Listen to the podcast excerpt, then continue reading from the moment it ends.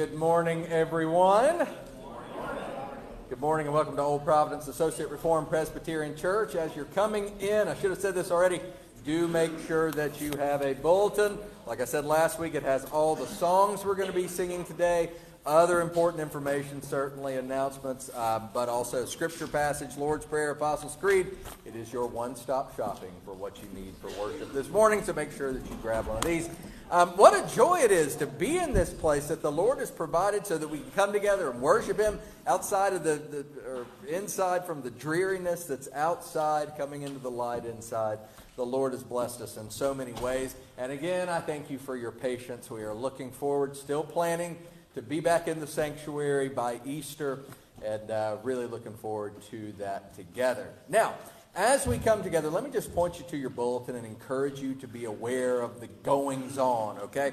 I will say that youth group is not meeting tonight here at 5.30. Instead, we are meeting at the Manse starting at 6 o'clock. So no youth group at 5.30 here. Manse, since 6 o'clock tonight. Also be aware of the baby bottle campaign. There's a well, I put a clock in front of the poster back there, but there's there, the baby bottles around. That's where we're collecting spare change for Comfort Care Crisis Women's Pregnancy Center. Um, so be aware of that. If you have any questions, you can see Sylvia or, or others, and we'll be happy to help with that. Um, let's see. Other things, you'll find an announcement about the cemetery, um, a single ladies' lunch coming up, and really all sorts of things. Now, a little different this morning. Last week there was a moment for missions in the bulletin, and now it didn't work out last week, but God works all things out in His providence. Uh, but now I'd like to welcome Pat Patterson up to speak for a moment about missions. Put the focus on the moment. Yes. Good morning. Uh, one of the things that uh, is a joy is I got assigned to evangelism and outreach this year, and the process of that um, in, in discussion, we decided to have some moment for missions to let people know what's going on. The first thing I want to tell you is I had a conversation at dinner uh, Friday night with Carol Mish, and she talked about how well things went down at uh, the mission. And uh, we fed over 65 people, and for all those that contribute to that, all the youth that went to help feed, and all that, thank you. Okay? Great job. All right. I want to read a scripture verse this morning that. Um, comes in a time frame that, that uh, a lot of crazy stuff going on around the world. A lot of people talking about end times and all this, and, and for all the wrong reasons. There's one verse in Scripture that you and I need to pay attention to anytime someone mentions the word end times. And it comes from Matthew chapter 24, verse 14.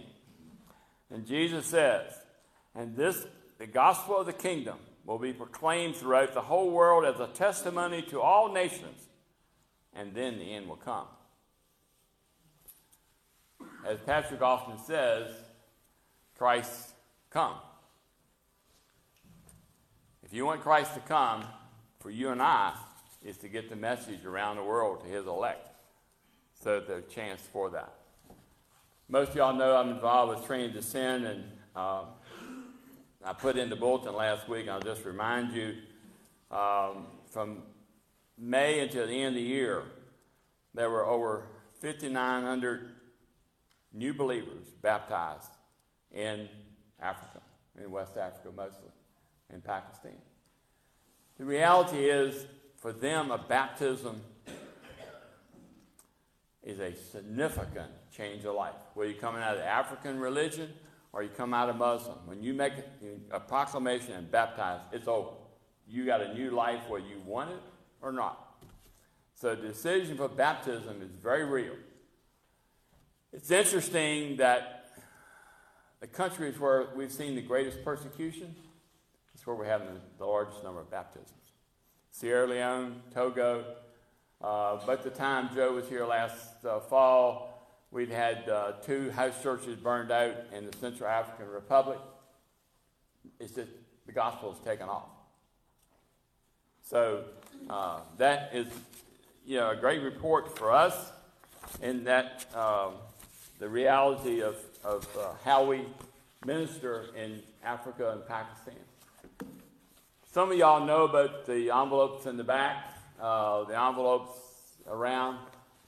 But most of us who are new to New Providence, I mean Old Providence, finally did that. I've been waiting for the day that would happen. uh, for those that don't know, I was actually born and raised in New Providence, so that's uh, a part of my life. I spent two years here in youth group in my last two years in high school. But in the reality of, of making uh, donations to missions, this church handles it differently than any place I've been. So if you're new, when you see an item in the budget for missions, whether it's WRE, whether it's any of the, uh, the Whit family, whether it's Train to Send or local missions, if you donate to that line item, it goes to that cause. If you don't, if we don't sustain the what's in the budget, then at the end of the year, the church makes up the difference out of the out of the budget.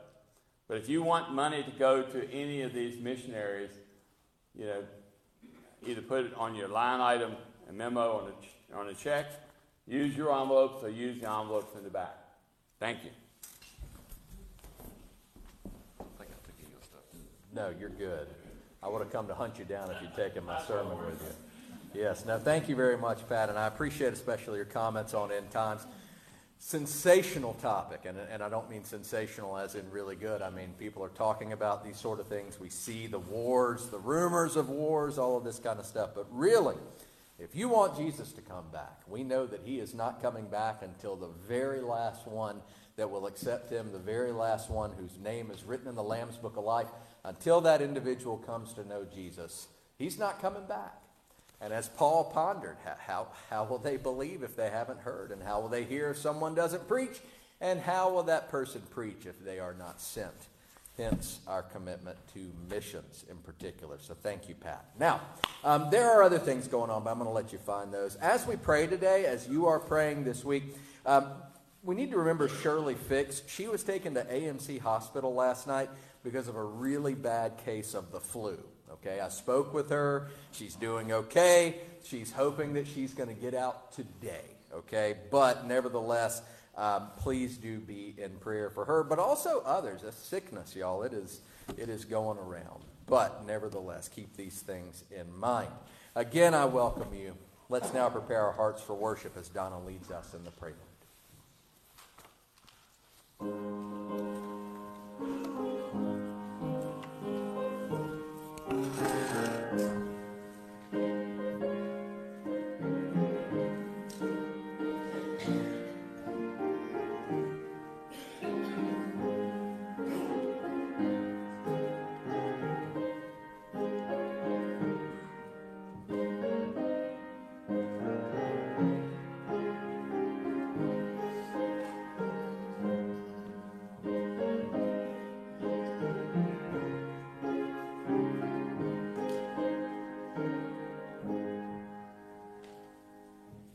Call to worship today comes from Psalm 48, in which we read of God's power, not only in the world, but of his power to establish his people.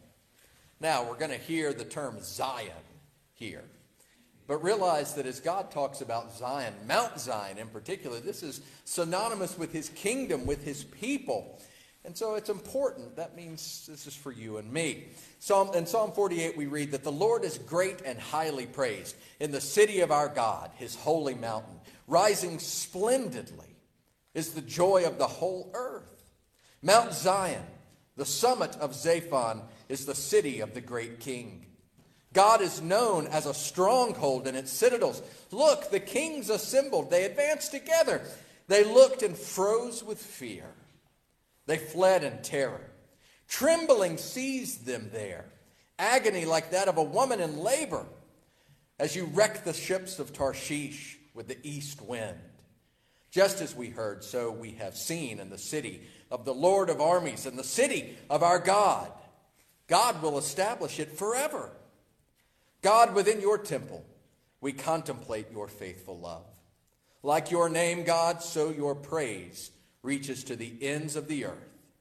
Your right hand is filled with justice. Mount Zion is glad. Judah's villages rejoice because of your judgments. Go around Zion, encircle it, count its towers, note its ramparts, tour its citadels, so that you can tell a future generation this God, our God, forever and ever, he will always lead us. And indeed, my friends, this is the message of God's word. This is the promise of God to his people across all ages. And what a reason we have in this to worship him now. Let's now take our inserts as we turn to number 132 right there at the front. And as we set, stand together and sing, All Hail the Power of Jesus' name. Let's stand.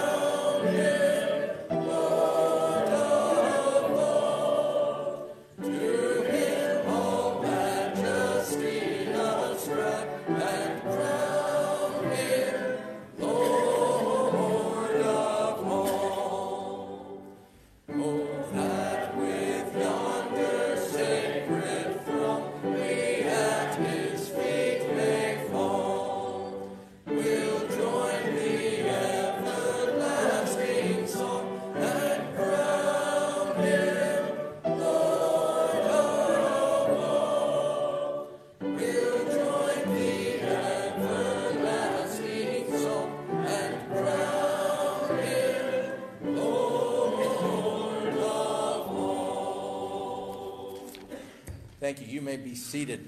Now let's take this time to go to our Lord in prayer. We, we call it the inv- invocation where we invoke God to be a part of this time, but it's He that has called us to worship. So let's go to Him in prayer now, after which we'll pray the Lord's Prayer.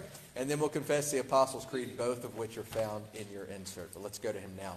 Our God and our Father, we praise you for what we have read, for what we have lifted up, that Jesus Christ is King of kings and Lord of lords, that Zion is established firmly, and we are waiting for the commencement of Zion, the commencement of your kingdom, the second coming of Christ, where all things are made new. We are waiting for this with eager anticipation.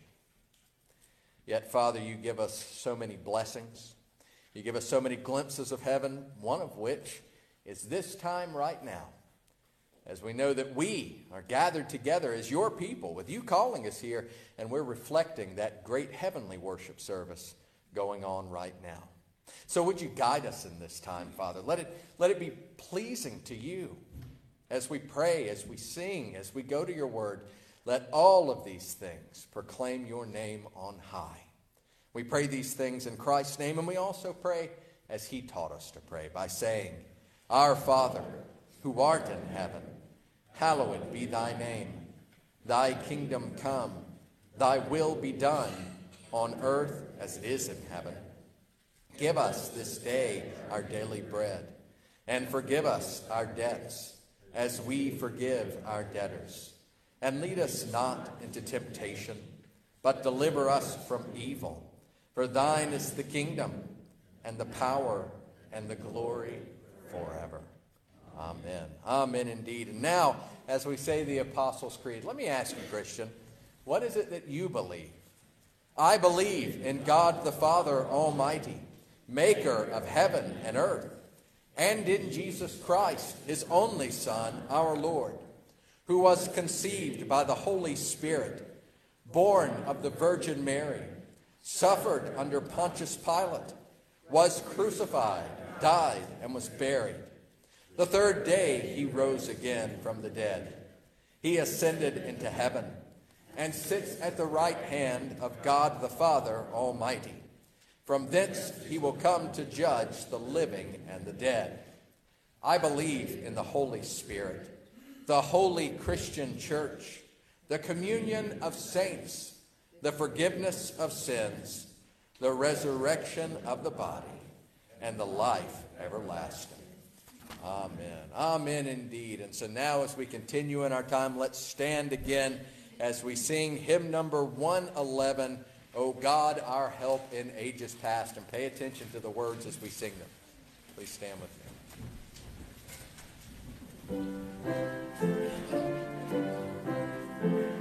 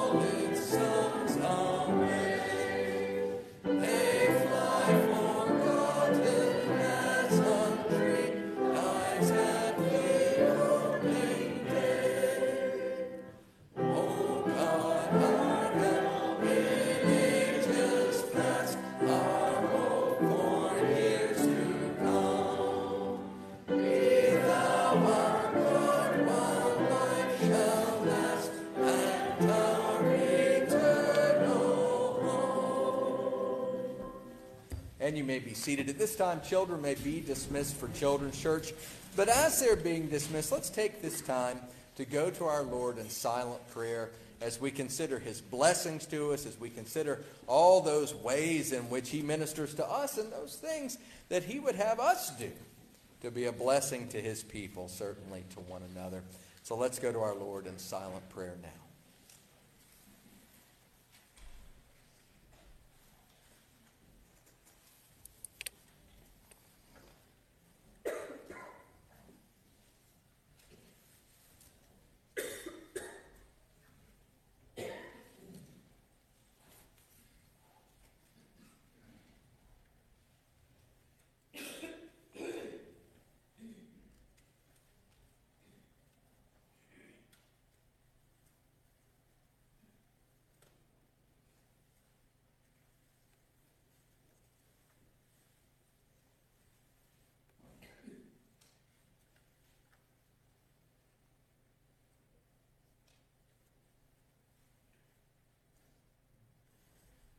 Eternal God and Heavenly Father, we praise you and we thank you for your goodness to us, for all the ways in which you have intervened in our lives, for all the blessings that you have brought our way, for all of the protection that you have offered.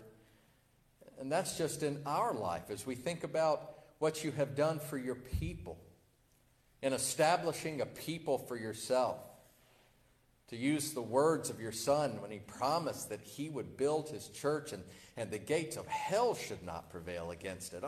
All of these things point to your magnificence, to your love, to your mercy. And yet, Father, as we gaze upon you in all of your splendor, we must, we must see who we are. That you have loved us, that you have redeemed and are redeeming a people for yourself. And yet, knowing you and loving you means honest consideration of those things that we need to submit to you, those things that we need to seek forgiveness for, that we need to repent of and, and turn around and go the other way. Those lies that we may have told ourselves, those priorities that may be askew. Oh, Father, we don't know where to start with these things, but we're grateful that we don't have to just figure this out. You've given us your Holy Spirit. So please, with penitent hearts, let us evaluate ourselves and our relationship with you and seek your face, seeking forgiveness. And let us be sensitive to your Holy Spirit, to his guiding, to his conviction, to those things that you would have us do, those things that you would have us see and admit. Father, we face challenges to this, certainly. The challenges of life mount up, whether it is of the physical variety. And we pray for Shirley this morning. We thank you that she was able to even get a bed, as so many are sick with the flu and COVID and other things.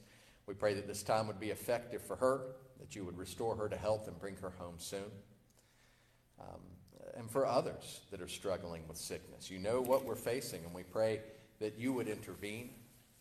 But whether it is the physical that, that serves as a hindrance, or maybe it's the emotional, that we get weary, that we grieve, that we mourn the loss of loved ones, that we mourn the loss of relationship with those that aren't gone, but perhaps something is fractured. Whatever it is, Father, we pray that you would intervene in those situations as well. As we think about not only the physical and the emotional, as we think about the spiritual. Father, we pray that you would work in our hearts, that we would see with your eyes, that our priorities would be your priorities. And that in doing so, recognizing this grand privilege that you have given to us, that we would be faithful. And not only us, but your church universal would be faithful in proclaiming the greatness of Christ Jesus. And we pray all of these things in Christ's name. Amen.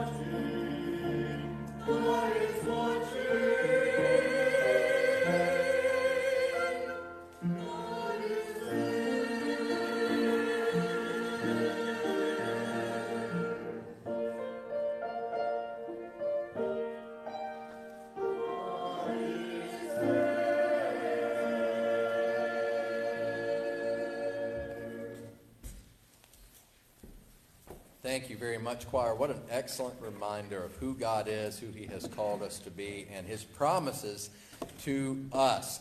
Well, my friends, to say that I've been excited about today is an understatement. If you were here last week, you'll know that we finished our time in the book of Philippians, that wonderful little epistle, such a small portion of God's Word, but so chock full of, of convicting teaching, all, all sorts of commands, and this beautiful call to trust in Christ and to love one another. But, but we're done with Philippians. And where shall we go next? Well, you probably already know, I'm sure, because you've either seen it in the sermon title uh, or in the bulletin, or you've seen it in our little worship packet there, for lack of a better term. That's right. Today, we move on to Ezra. Ezra. Now you'll find Ezra after Second Chronicles and before Nehemiah in the Old Testament. If you have your Bibles, go ahead and turn there with me to Ezra 1. But as you're turning there, why Ezra? Let's be honest about something. Ezra is not a, an often preached book of the Bible. As I look back on my 22 years, I've been in the ministry now for 22 years, I've never preached a sermon on Ezra. And I don't recall hearing a sermon on Ezra. And I've heard a lot of sermons. I, I find it to be one of the most overlooked and underpreached books of the Bible. But that's not why we're going here. Okay? This isn't an effort to be unique. No, instead, it's the message of Ezra that is so very important. And, and what's important, because the, though Ezra details the, the history of ancient Israel, yet what's so important about it is that it's so applicable to you and me today. And yes, we're talking about time long past here. 2,500 years ago, in fact. But here's the thing, and y'all know I, I, often challenge you on this. Do not fall into the trap that so many do as they consider God's Word. Yes, Ezra was written around 2,500 years ago, but don't think for a moment that it isn't relevant to you and me today. It's the book of Ezra it's written in time and space about events that took place in that time and in that space. But remember, this is God's Word for all time, for God's people. And so, what we hear in Ezra today is what we need to hear. The principles revealed in Ezra principles that, that, that we really need to see. Yes, us here at Old Providence right now, 2024. The truths revealed in Ezra are not new truths, but they're truths that we need to be reminded of. And the context that we see these truths in is struggle. Where we find these truths is in the midst of struggle but not the kind of struggle that we usually talk about when we use that term. That, that term struggle is most often used in relation to difficult circumstances. I'm struggling with this, I'm struggling with that, and so forth. And, and now let me be clear. Certainly, there are some very difficult circumstances in Ezra. But physical struggles are secondary to the real struggle that's going on in Ezra, or struggles. Because the book of Ezra really is divided between two key struggles throughout. First, God's people face the struggle of returning from to, to Judah, to Jerusalem, after captivity and rebuilding. Not only the temple, God's house of worship, but also Jerusalem itself. Now, Ezra focuses on the temple, but we know that's the task at hand. But here's the reality we're not just talking about a physical rebuilding. Hence, the second struggle for God's people was to get back on track, spiritually speaking, to bring newness of life to their relationship with God. They faced the struggle to remember who they were and who God is, and to return to proper worship of Him. Now, Let's compare them to us. While none of us are trying to rebuild a physical temple, you gotta admit, it is a little interesting, though this is not what influenced me. It is a little interesting that we've got this sanctuary project underway. It's not the same, okay? I just think it's fascinating. that We're reading about this. They got to come back to Jerusalem. They got to rebuild the temple. We're working in the sanctuary, but it, it, but the deeper thing, while we're not trying to rebuild a temple, well, we're not trying to rebuld Spotswood or even a kingdom, really, because yet we're talking about the temple, we're talking about Jerusalem. This is God's people trying to rebuild an entire kingdom, right? While we don't face those things, should we not be involved in a constant effort to build our relationship with the Lord? Should we not be in a constant effort to build his kingdom? That kingdom that, you know, we just prayed for it, right? Thy will be done on earth as it is in heaven. Thy will be done. Thy kingdom come. All of these different things, right? We pray it every single week. Shouldn't we be involved in that struggle? Both as individuals and the church? Indeed, we should. And so Ezra is, a, it, I cannot stress how important it is for you and me today. Now, with all that being said, let's go to God's Word. And we're going to start at the start. Ezra chapter 1, starting in verse 1. But first, let's go to our Lord in prayer. Our God and our Father, as we come to your word now, to this section of your word, which is often overlooked, that some people just reduce it to a history, a, a telling of events that happened. Father, let us not fall into that trap. Let us remember that, yes, it's Ezra, but this is your word for your people.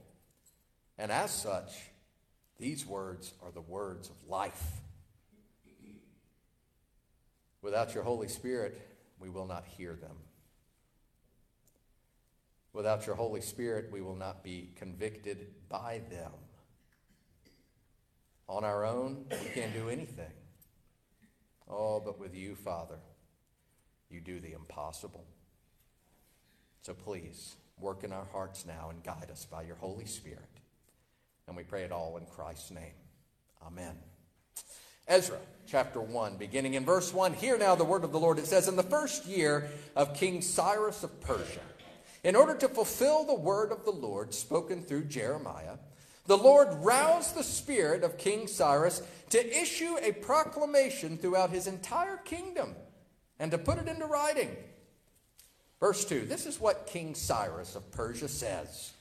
The Lord, the God of the heavens, has given me all the kingdoms of the earth and has appointed me to build a house, build him a house at Jerusalem and Judah.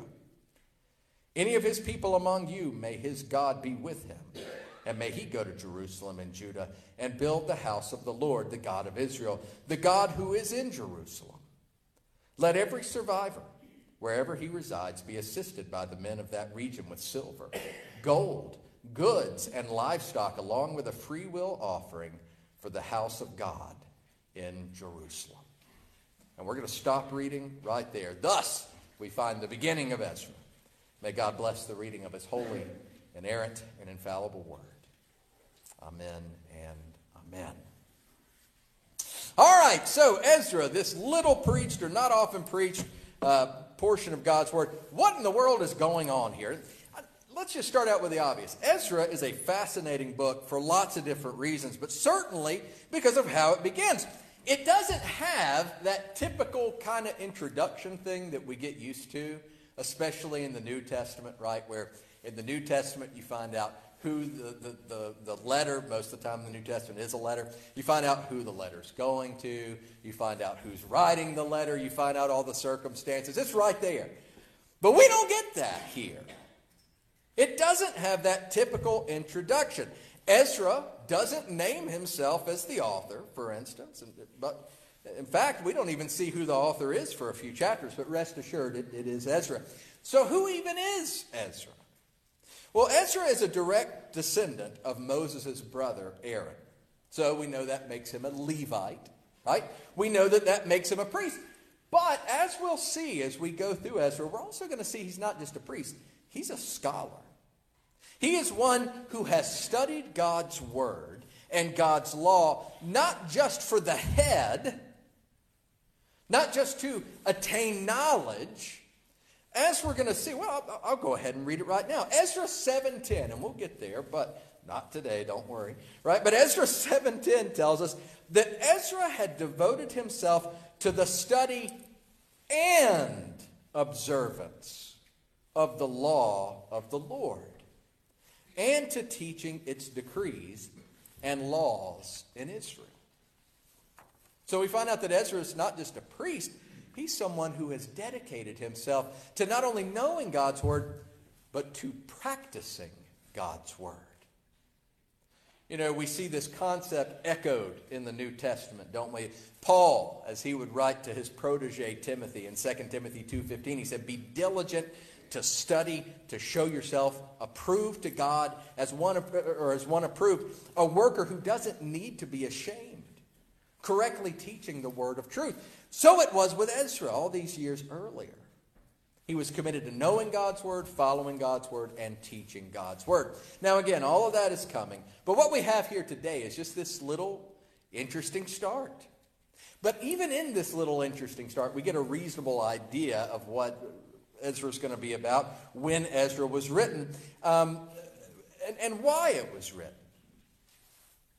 We can see it right there in verses 2 and 3. I'm going to read them again. We just read them. But it says, This is what King Cyrus of Persia says The Lord, the God of the heavens, has given me all the kingdoms of the earth and has appointed me to build his house or to build him a house at Jerusalem and Judah. Any of his people among you, may his God be with him. May he go to Jerusalem and Judah and build the house of the Lord, the God of Israel, the God who is in Jerusalem. Now, Ezra begins this way in order for the reader, for you and for me, to have some direction of where he's actually going to end up going. And what we find out is that Ezra is going to be, as I've talked about, about rebuilding the temple, but also that deeper struggle of God's people returning to Jerusalem where they themselves are going to be rebuilt. And y'all, read between the lines here. Think about these two struggles rebuilding the temple and, and rebuilding right relationship with God, returning to worship. My goodness, think about it. Know, one of these struggles involves tearing down that which had almost entirely been destroyed. It involves removing rubble, casting aside things that used to mean a whole lot, and returning to things that still had great value. One of these struggles involved deciding what to keep and what to get rid of, and also honest assessment of real dangers from enemies that didn't want that rebuilding to take place. And of course, there was internal fighting about this struggle that went along with that. And did I mention they also had to rebuild a temple? Catch my drift there? The easy part was the physical. The hard part was getting real about their relationship or lack thereof with the Lord and what had gotten them there in the first place. And my friends, isn't that the hard part for us too? Now, I don't want to belittle, I don't want to make light of the struggles that we face of a physical variety. They are very real and they can be varied, right? We, we can grow ill, we can have accidents, we can uh, develop medical conditions and so forth that are struggles. And I'm not saying we don't. In fact, some of these conditions can lead to lifelong change or even lead to death itself. But you know, this life is only temporary. Sometimes in this life, we deal with difficult circumstances, not of a physical variety, but of a trying nature, certainly. I'm not trying to belittle those either. When people disappoint us, we struggle. When, when we disappoint people, have to deal with the consequences. When, when relationships become fractured, these are just examples, but they indicate some of the struggles we face as we go through life. But those are not the constant. What is a constant struggle in this life is the spiritual struggle that we face. And Ezra points us to that. Think about what the Apostle Paul said, the first book of the Bible that I preached through when I came here, Ephesians. Ephesians 6.12, Paul tells us our struggle, it's not against flesh and blood. That means the source of our struggle, it's really not each other. We can struggle with relationships, different things. Our struggle really isn't about the physical side of this life, though indeed we can be trying. I'm, again, I'm not trying to belittle that. But our struggle is not against flesh and blood. Continuing on in verses in Ephesians 6:12. But against rulers, against authorities, against the powers of this dark world, and against the spiritual forces of evil in the heavenly realms. Y'all, our real struggle, our constant struggle, is with our spirituality, with who we really are. That's why Paul would also write in Colossians 3 9 that we struggle against the old one inside of us, our, our sinful nature, our, our inclination to not have right relationship with God, but to only please ourselves and our desires. So again, even though Ezra was written 2,500 years ago, it still applies to us today. Now, uh, let's get back to some preliminary stuff. To that end, how would Ezra begin his work, and even deeper and more important, how would God breathe out his word through Ezra? Where do we even start? Well, we've read where we start. In, in the introduction, Ezra tells us some important details about why Ezra is being written. We've talked about those because the Lord has worked in Cyrus, all of those things. And, and, and it also tells us when, at least it gives us some ballpark figures of when to work with. Right there in verse 1, we find out that the start of this story is in the historical telling of what took place, verse 1a, in the first year of King Cyrus of Persia. Now, pause right there for a second. This is one of those intersections where external history, archaeology, all of those things agree with God's word. Okay, we, we know these things to be true because they're in the Bible. They are affirmed by what has been found in actual historical documents, in actual uh, archaeology, right? Um, as far as the when, we know that the story begins. What this is talking about is the year 539 BC. Now we know that because Cyrus became a king in 559 when his father died, but that was over a smaller kingdom. He wouldn't become king of Persia, right? The Persian emperor until Babylon was defeated, and that was in 539. And we also know that this issue, uh, this decree that he issued, it didn't come across until the next year, which was 538. And remember, this is BC okay, before Christ. So the years don't go up like ours do. It was 2023, now it's 2024. Because it's before Christ, the years are counting down to when Jesus was born, okay? If you've ever wondered why they go backwards, ours go forward. That's, uh, again, your Jeopardy piece for tonight. But just because that's when the story was starting here, doesn't mean that's when the book of Ezra was finished. How do we know? Well, because the books of Ezra and Nehemiah, which are really considered one book, they detail all sorts of things that took place after this initial decree that we've read about. But at least we have some idea. Probably Ezra wasn't finished until the late to mid 400s. Okay? But much more important than the date that this was written, right at the start, of, of all the ways that God could breathe out his word through Ezra, of all the ways that we could be told the story uh, uh of Israel's struggle to rebuild, much more important than the date and the placement is the truths. The truths that we find in just these first few verses, truths that we got to pay attention to. And the first truth is this Are you ready? God always keeps his word. I'll say that again. The first truth that we see from Ezra is God always keeps his word. God always keeps his promises. Why do I say this? Well, we just read the very start of verse 1. Let, us read the whole thing. It says in verse 1 In the first year of King Cyrus of Persia, in order to fulfill the word of the Lord spoken through Jeremiah, the Lord roused the spirit of the king, uh, the Lord roused the spirit of King Cyrus to issue a proclamation throughout his entire kingdom and to put it into writing. Now, getting back to this, why do I say that God always keeps his word? Well, it's in verse 1 that we find out that Cyrus, king of Persia, issues this decree. And you need to realize he does this not because he's a nice guy.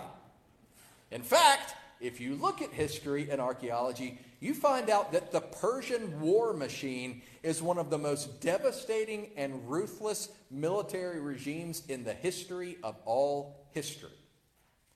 There was a movie um, not too long ago. It was called 300, and it was graphic and horrible. That's all about the Persians and the rise of the Persian Empire and taking on Sparta.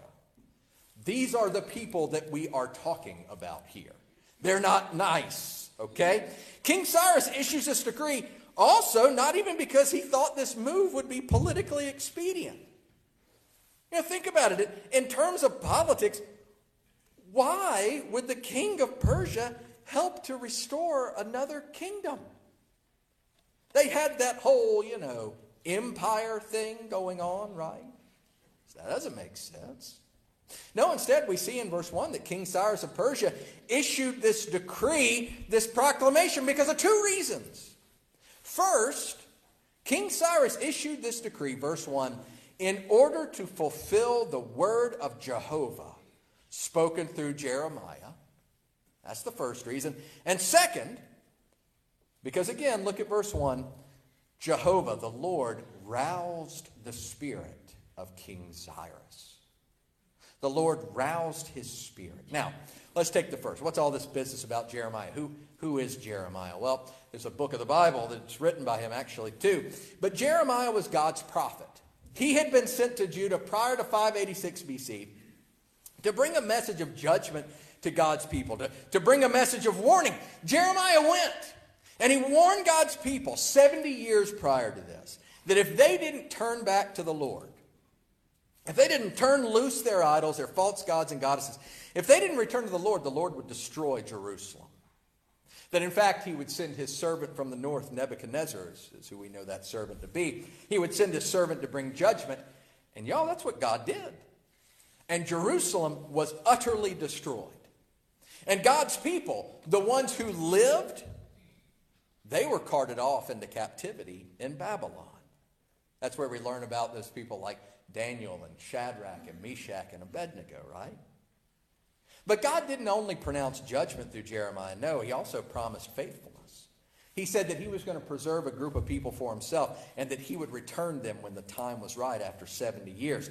Interestingly enough, we find that promise many times throughout Jeremiah. But most notably, it's just ironic, and it goes with something we talked about recently. Jeremiah 29:10. This is what the Lord says. When 70 years are completed for Babylon, I will come to you and fulfill my good promise to bring you back to this place. Now, what does this have to do with recently? Maybe you remember we talked about folk Christianity in America and how different times have different key verses right? Billy Graham in that era was John 3.16. Then in the 80s, it was Philippians 4.13 where we, where we were. But y'all, the verse of our age is the very next one that says, For I know the plans I have for you, declares the Lord. Plans to prosper you and not to harm you. Plans to give you a hope and a future. Oh, they're on bumper stickers, they're on mugs. They love to put them on these graduation bookmarks, all that kind of stuff but much like we talked about with Philippians 4.13, I said Philippians 4.13 wasn't written so Evander Holyfield, the boxer, could put it on his boxing trunks and then hope to knock the other guy out before he got knocked out, right? In the same way, Jeremiah 29.11 is given to a, a group of people that have just received a pronouncement of judgment. You dig? So the way we use it is not exactly how God used it. But nevertheless, um, Jeremiah 29.11 is not how God wants all of you to be happy healthy, and wealthy, and you're never going to have problems. In fact, the verse before shows that big problems were coming because his people had turned away from him. God was about to smite them for their wickedness. Now, that's, that's for another sermon, but we see the truth in Ezra 1 that even though this was the case, God always keeps his word. And in keeping his word, the second truth that we must recognize here it is, it's number two, truth number two is that not only does God keep his word, God is able to do the impossible in order to keep his word. I'll say that again. God is able to do the impossible in order to keep his word. Now, why do I say this? Well, just think about the impossible thus far in what we've read. That Cyrus, the king of Persia, would issue such a decree is impossible by our reckoning. By human logic and reason, he shouldn't be starting other kingdoms. He should be bolstering his own. But God keeps his word and does the impossible to keep it. And then consider what else we've read that we don't even have time to get to this week. And Donna, I sent Donna a preaching schedule. I try to do this. I'm already breaking my preaching schedule after one week, and I'm sorry about that. I'll get back to it soon enough. But we got to come back to this next week because we're, we're really we're running out of time here. But nevertheless, y'all, the fact that Cyrus not only issued this decree, but that he recognized that he's God's appointed servant to do this. And when we get into what we find in the book of Isaiah, written hundreds of years before this ever took place, you know, Jeremiah came just prior to Judah's destruction. Isaiah came to Judah before even that and warned them. Isaiah also made promises about God preserving them, and Isaiah named Cyrus by name before Babylon even knew that Cyrus existed, before Cyrus was ever king of a little kingdom.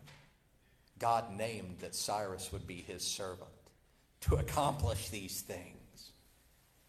But not only that, y'all. Not only is Cyrus decreeing this to happen, think about the impossible nature of the fact that Cyrus and the Persians are even going to finance this rebuilding.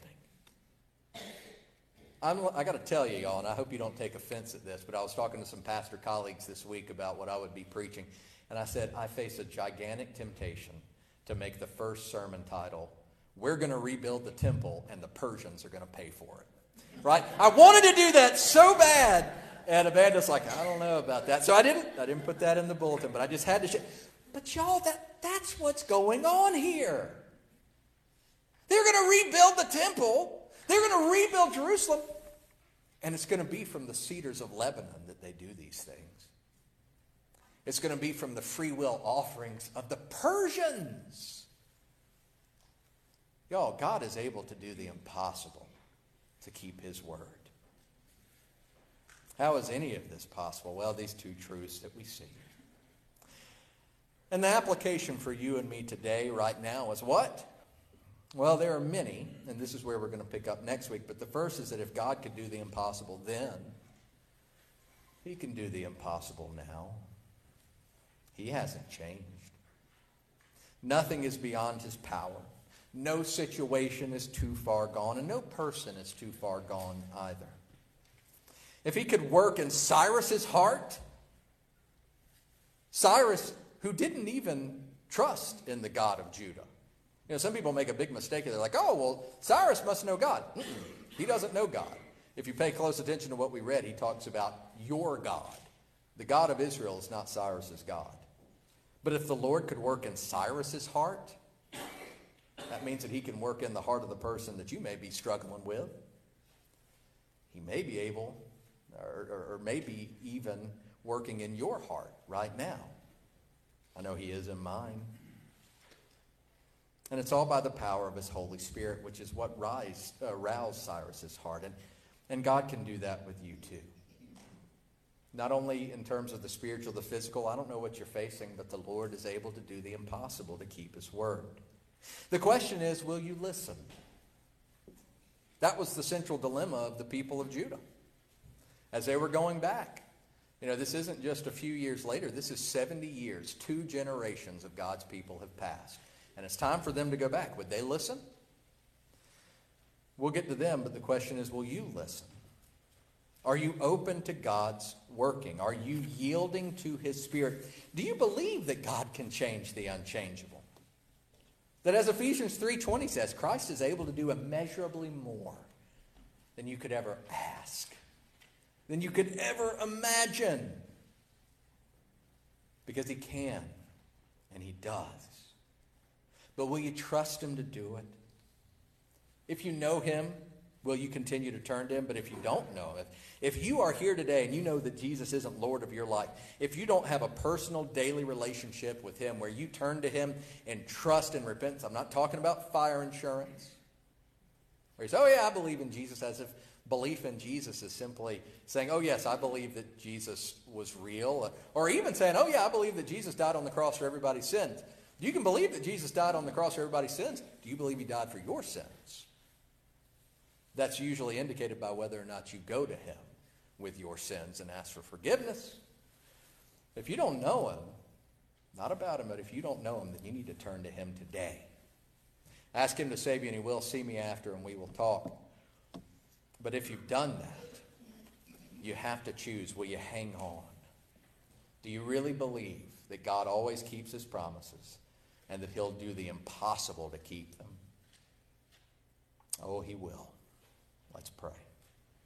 Our God and our Father, we praise you for this time that you have given to us, and we pray that you would work in our hearts as a result. Remind us again and again of your goodness, of your love, and of your mercy. If there are any here today that just do not know you, they may know about you, but they don't know you. Please, Father, work a discomfort in them.